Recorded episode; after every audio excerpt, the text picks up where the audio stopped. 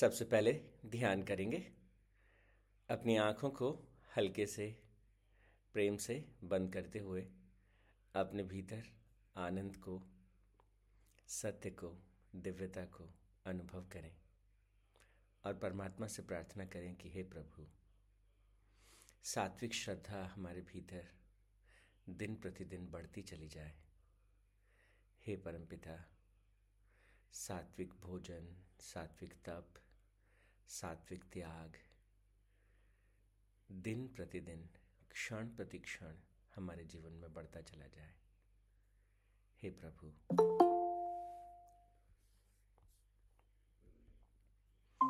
मैं आपकी शरण में हूँ।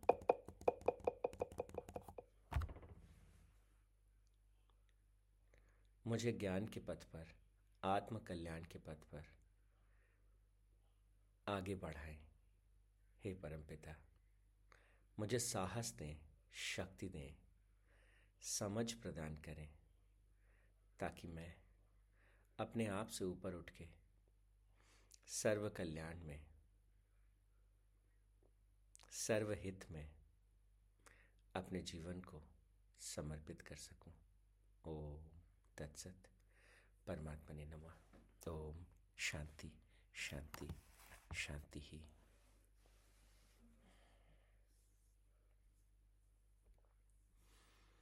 परमपिता परमात्मा के श्री चरणों में ध्यान करने के बाद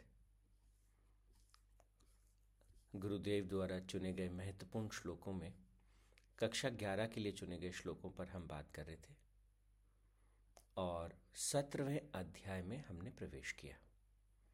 सोलहवें अध्याय के चौबीसवें श्लोक में भगवान श्री कृष्ण ने कहा कि हमें शास्त्र के अनुसार अपना जीवन जीना चाहिए।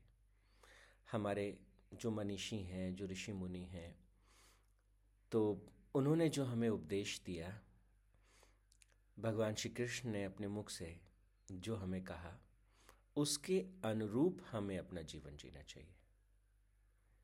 तो वो शास्त्र के अनुरूप जीवन जीने का ढंग क्या है? वो सत्रहवें और अठारहवें अध्याय में भगवान ने विस्तार से समझाया। सबसे पहला पड़ाव, भगवान कहते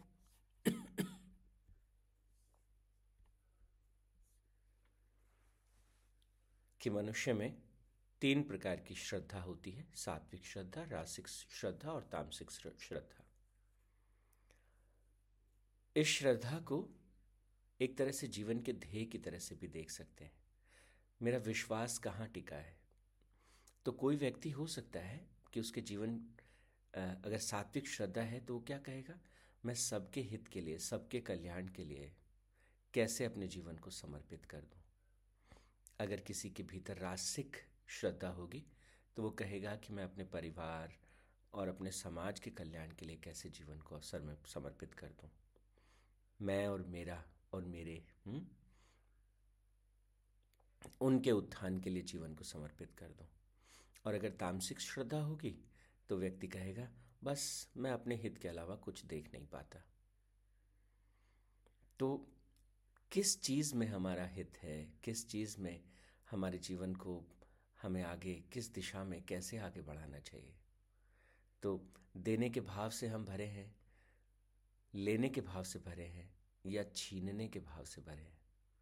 जो जब देने के भाव से भरे हैं तो सात्विक श्रद्धा। जब लेने के भाव से भरे हैं, कि ये इन प्रकरण मुझे लेना है रासिक श्रद्धा।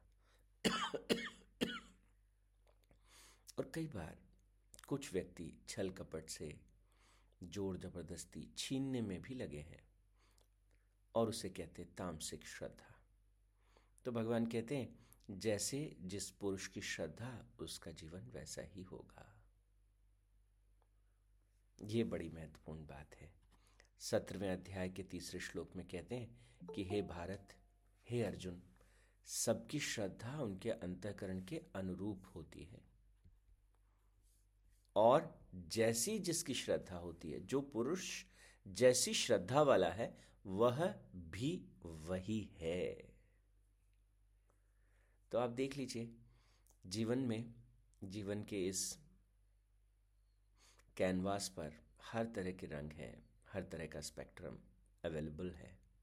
हम अपने जीवन को कहाँ जीना चाहते हैं? तो हमारी प्रार्थनाओं में हमारे जीवन जीने के ढंग में, हमारे विचारों में, हमारे भावों में, हमारे कर्मों में सात्विक श्रद्धा जो है वो झलकनी चाहिए। अगर हम आध्यात्मिक पथ के पथिक हैं, अगर हम इस विराट के साथ एक होकर जीना चाहते हैं, अगर हम उस परमात्मा के होना चाहते हैं और उसी में खुल जाना चाहते हैं तो सात्विक श्रद्धा के मार्ग पर, सात्विक श्रद्धा का मार्ग क्या है? इस पर कैसे आगे बढ़ें? इसके लिए क्या करें? किन चीज़ों का ख्याल रखें? तो भगवान ने सबसे पहले क्या कहा? पहला पड़ाव। अपने आहार पर ध्यान दें।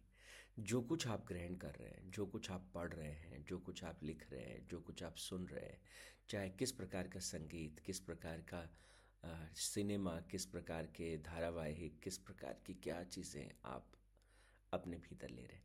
हर एक चीज़ जो हम अपने भीतर लेते हैं, वो हमारे अंतकरण को निर्मित करती है। और भगवान ने क्या कहा? अंतकरण में क्या आता है?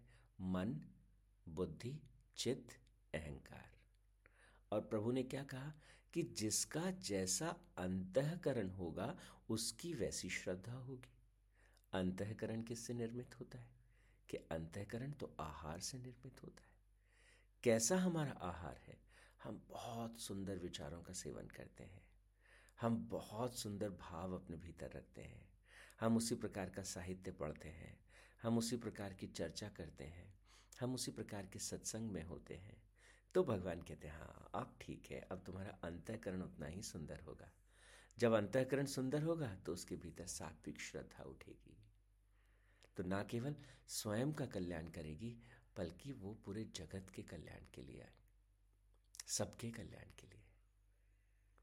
तो आहार भगवान ने पहला स्टेप बताया। अब जैसा जिसको होना है, वैसा आहार चुन ले। तो आप देखिएगा कि कुछ लोग जो हैं, वो आत्मघाती होते हैं। कुछ लोग सुसाइड बॉमर्स होते हैं। वो अपने आप को उड़ा देते हैं दूसरों का नुकसान करने के लिए। आप सोचिए। तो ये तमस की प्रकाष्ठा है। कुछ लोग अपने आप को मिटा देते हैं दूसरों के सहयोग के लिए। तो कैसे बन जाते हैं ये? ऐसे सुसाइड बॉम्बर्स कैसे बन जाते हैं? उनको क्या किया जाता है? कि उनको उसी तरह का आहार दिया जाता है। उनको उसी तरह की चीज़ें सिखलाई जाती है, दिखाई जाती है, बताई जाती है, सुनाई जाती है। बार बार बार उनको ऐसा ही कहा जाता है। इसलिए हमारे यहाँ पर सत्संग का इतना महत्व है। आप ध्यान दीजिएगा, शास्त्र, माँ गीता, भगवान श्री कृष्ण हमेशा आपको संयम की बात करते हैं। हमेशा आपको बाह्य और भीतर जो इंद्रियाँ हैं, उनके संयम की बात करते हैं। वो कहते संयम से जीवन को जियो। और अब बाहर की तरफ़ देखिए। पूरा बाज़ार, पूरा मार्केट आपको इसके विपरीत शिक्षा देता है। ये खरीद लीजिए, वो खरीद लीजिए, ऐसे खरीद लीजिए, उसका उपभोग कीजिए, ये भोग की वस्तु, वो भोग की वस्तु। अनंत कामनाओं को जागृत करता है। इसको देखिए, उसको देखिए, ये कीजिए, वो कीजिए, आप देखिए कितनी अनंत कामनाएँ वो आपके भीतर पैदा करता है। तो आज के परिवेश में हमारे बच्चों के लिए और भी बड़ी चुनौती है। पहले कम से कम सात्विक गुरुकुल होते थे, इसलिए वह उस समय भी ये माना जाता था कि समाज में बहुत प्रदूषण है, मानसिक प्रदूषण है। और समाज में उस समय भी जब इतना प्रदूषण मान करके और छोटे बच्चों को जो है, वो गुरुकुल में भेजा जाता था। गाँव से बाहर, अपने छोटे से कस्बे से बाहर, राजमहल से बाहर और उन बच्चों को ठीक जंगल के बीचों बीच एक सात्विक पर्यावरण में। प्रकृति की गोद में। एक सात्विक पुरुष। और आप देखिए कि हमारे गुरुकुल और हमारे ऋषि जो हैं, अगर आप ध्यान से देखें तो वो गृहस्थ होते थे। गुरु माँ वहाँ होती थी तो गुरुदेव वहाँ होते थे। आप आप ध्यान से अगर इस बात को देखेंगे, हमारे जितने ऋषि मुनि हुए हैं करीब करीब सब विवाहित थे। वो गृहस्थ आश्रम में जीते हुए उन्होंने भगवान को प्राप्त किया। गुरुकुल चलाए।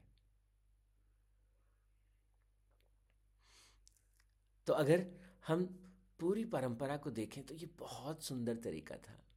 आज के समय तो धीरे धीरे ये गुरुकुल ही विलुप्त होते जा रहे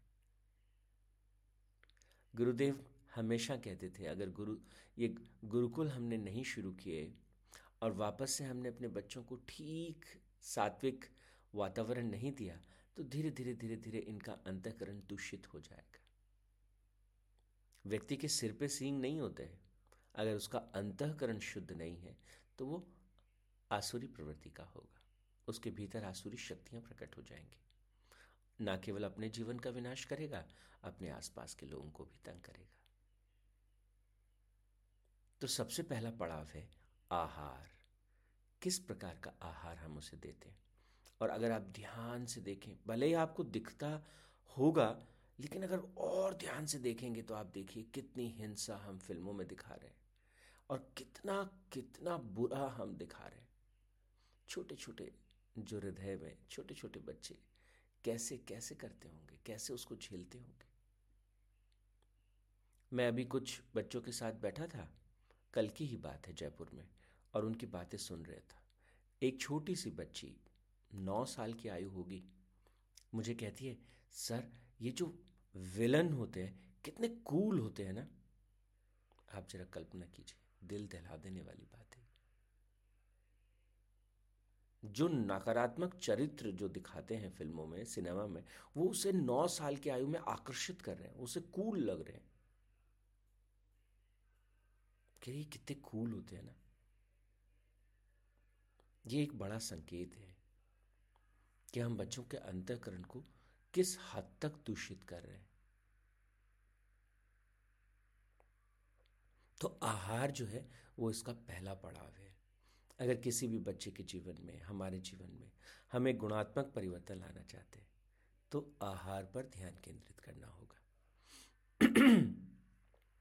अगर आप अपने स्वास्थ्य पर अपने ध्यान को केंद्रित करना चाहते हैं, आप अपना वज़न घटाना चाहते हैं, अधिक फिट होना चाहते हैं, आप आप योगा करना चाहते हैं, एक बार आप अपना उस दिशा में अपने आहार को बढ़ा दीजिए। आप योगा से संबंधित पुस्तकों को पढ़िए, उस तरह के लोगों से मिलिए, उस तरह के वीडियो देखिए, बार बार बार बार अपने आप को उस चीज़ से एक्सपोज कीजिए। आप उसका इंटेक बढ़ा दीजिए, धीरे धीरे धीरे धीरे आपके भीतर जो है परिवर्तन शुरू हो जाएगा ट्रांसफॉर्मेशन शुरू हो जाएगा। You will start doing it जिस चीज़ से हम अपने आप को भरते जाते हैं, वो चीज़ हमारे भीतर बढ़ती चली जाती है, बढ़ती चली जाती है। तो हम किस चीज़ से अपने आप को भर रहे हैं? प्रेम से, सौहार्द से, ज्ञान से, पवित्रता से। वो लगातार हमारे भीतर बढ़ती चली जाएगी मल्टीप्लाई होती चली जाएगी। क्योंकि हमारे भीतर सो साक्षात प्रभु है, उनकी शक्ति है, उनका अंश तो भगवान कहते हैं, जीवन निर्माण की प्रक्रिया का पहला पड़ाव क्या है? आहार, सात्विक आहार, ये पहला पड़ाव है। दूसरे पड़ाव के तौर पर दूसरा जो कदम है, उस पर भगवान कहते आहार के बाद फिर क्या? दूसरी चीज़ क्या? तो कहते हैं तप। अब इस तप को भी समझ लेना चाहिए। आहार के बाद तप भगवान ने कहा। हमने ग्रहण किया। क्या? अभी योगा की बात की ना? योगा के बहुत सारे वीडियो देखे, कुछ किताबें हमने योगा पर पढ़ी। अब अंदर से एक भूख जगी। अब हमें अपने आप को तका, तपाना है। हमने भोजन ग्रहण किया, हम, अब हमने को अपने आप को तपाने की आवश्यकता है। वो भोजन पचना तो चाहिए, वो भोजन जो है शरीर को शक्ति तो देना चाहिए। तो आहार के बाद तप और वो सात्विक तप होना चाहिए। तो कितने प्रकार के तप बताए गए? वो एक एक करके देखते हैं। सत्रहवें अध्याय के चौदहवें श्लोक में। तो भगवान ने कहा कि शरीर संबंधित तप को पहले समझो। देवता, द्विज, गुरु और ज्ञानी जनों का पूजन, पवित्रता, सरलता, ब्रह्मचर्य और अहिंसा, ये पाँच शरीर के तप हैं। हमें शरीर को तपाना होगा। हम जितना शरीर को तपाएँगे, उतना शरीर का मैल बाहर निकलेगा, उसकी अशुद्धियाँ बाहर निकलेंगी। शरीर को कैसे तपाएँ? तो भगवान कहते इसका तरीका है, सबसे पहले अहिंसा। अहिंसा से क्या अर्थ है? कि हम कुछ भी ऐसा कार्य ना करें, जिससे स्वयं को या दूसरों को नुकसान होता हो। तो बहुत बार मैंने एक बार एक सेशन में ज़िक्र भी किया था कि हम आलस करते हैं तो एक प्रकार की हिंसा है। उससे थोड़ा सा ऊपर उठे। अपने आप को तपाने की आवश्यकता है और पाँच शरीर संबंधित तप भगवान ने कहे। इनके अभ्यास की आवश्यकता है। पूजन करना है। पवित्रता रखनी है। सरलता रखनी है। ब्रह्मचर्य। ब्रह्मचर्य क्या है? ब्रह्म द क्रिएटर चर्या आचरण। So once we are into the process of creation we are following brahmacharya आप क्या क्रिएट कर रहे हैं? आप अपने आप को निर्मित कर रहे हैं? अपने मन को, अपने अंतकरण को, अपने शरीर को, अपने जीवन को, अपनों के जीवन को, सबके जीवन को। If you are into the process of creation आप ब्रह्मचर्य में हैं। अगर आप सरलता का अभ्यास कर रहे हैं, पवित्रता का अभ्यास कर रहे हैं, और आप पूजन करते हैं, देवताओं का पूजन, द्विज का पूजन, गुरु का पूजन ज्ञानी जनों का पूजन, उनके पूजन का तात्पर्य क्या है? ज्ञानी जनों का पूजन कैसे करें? कि ज्ञानी जन जो हमसे कहते हैं वो जो ज्ञान की बातें हमको सिखाते हैं, उन ज्ञान की बातों को अपने जीवन में ढालना उनका पूजन कहलाता है। गुरुजनों का पूजन कैसे होता है? गुरुदेव ने जो आदेश दिया, उसको अपने जीवन में ढालना, अपने जीवन को उसके अनुरूप ढालना, वो गुरु पूजन कहलाता है। द्विज द्विज किसे कहते हैं? कि एक जन्म मनुष्य का होता है, जब माँ उसे जन्म देती है और एक दूसरा जन्म होता है, जब गुरु उसे जन्म देते हैं, जब वो अपने उस आत्म तत्व को पा लेता है, जब उसे आत्म साक्षात्कार हो जाता है। तो जो ऐसे हैं, आत्मज्ञानी हैं, उनका पूजन करें। उनका पूजन कैसे होगा कि किस राह पर वो चलने को कहते हैं? किस तरह से वो जीवन जीने को कहते हैं? उस प्रकार से जीवन को जीना। ध्वज पूजन। और देवताओं का पूजन कैसे होता है? भगवान सूर्य हमें रोशनी देते हैं। अरे, बदले में हमसे क्या लेते हैं? वायुदेव हमारे जीवन को बनाए रखते हैं। जल देवता हमारे जीवन को पोषित करते हैं। देखिए, कितने इन इन इन तत्वों के प्रति कितना प्रेम हृदय में था। अगर आप कहेंगे कि जल देवता, क्या आप उनको दूषित करने का साहस करेंगे? अगर जल देवता कहेंगे तो आपके मन में एक पवित्र भाव होगा। और वो पवित्र भाव जो है, वो आपको आपके पर्यावरण के साथ, प्रकृति के साथ, अस्तित्व के साथ, एक बहुत बहुत संतुलन में जीवन जीने को प्रेरित करेगा। तो भगवान ने कहा, देवताओं से प्रेरणा ले, दिव्य हो जाए। तो पूजन से तात्पर्य, जो हमने उनसे सीखा, उसे जीवन में ढालते जाए और ढालते ढालते अपने जीवन में पवित्रता लाएँ, सरलता लाएँ और सृजन के भीतर प्रवेश करें। कैसे जीवन को निर्मित कर सकते हैं, उसमें लग जाएँ, दूसरों का भी सहयोग करें। और अहिंसा। किसी को क्षति ना पहुँचाए। ये शरीर संबंधित तप है। तो मन संबंधित तप क्या है और वाणी के संबंधित तप क्या है? इनके विषय में हम कल बात करेंगे। आज के लिए इतना ही। ओम तत्सत परमात्मा ने नमः। ओम शांति शांति शांति ही।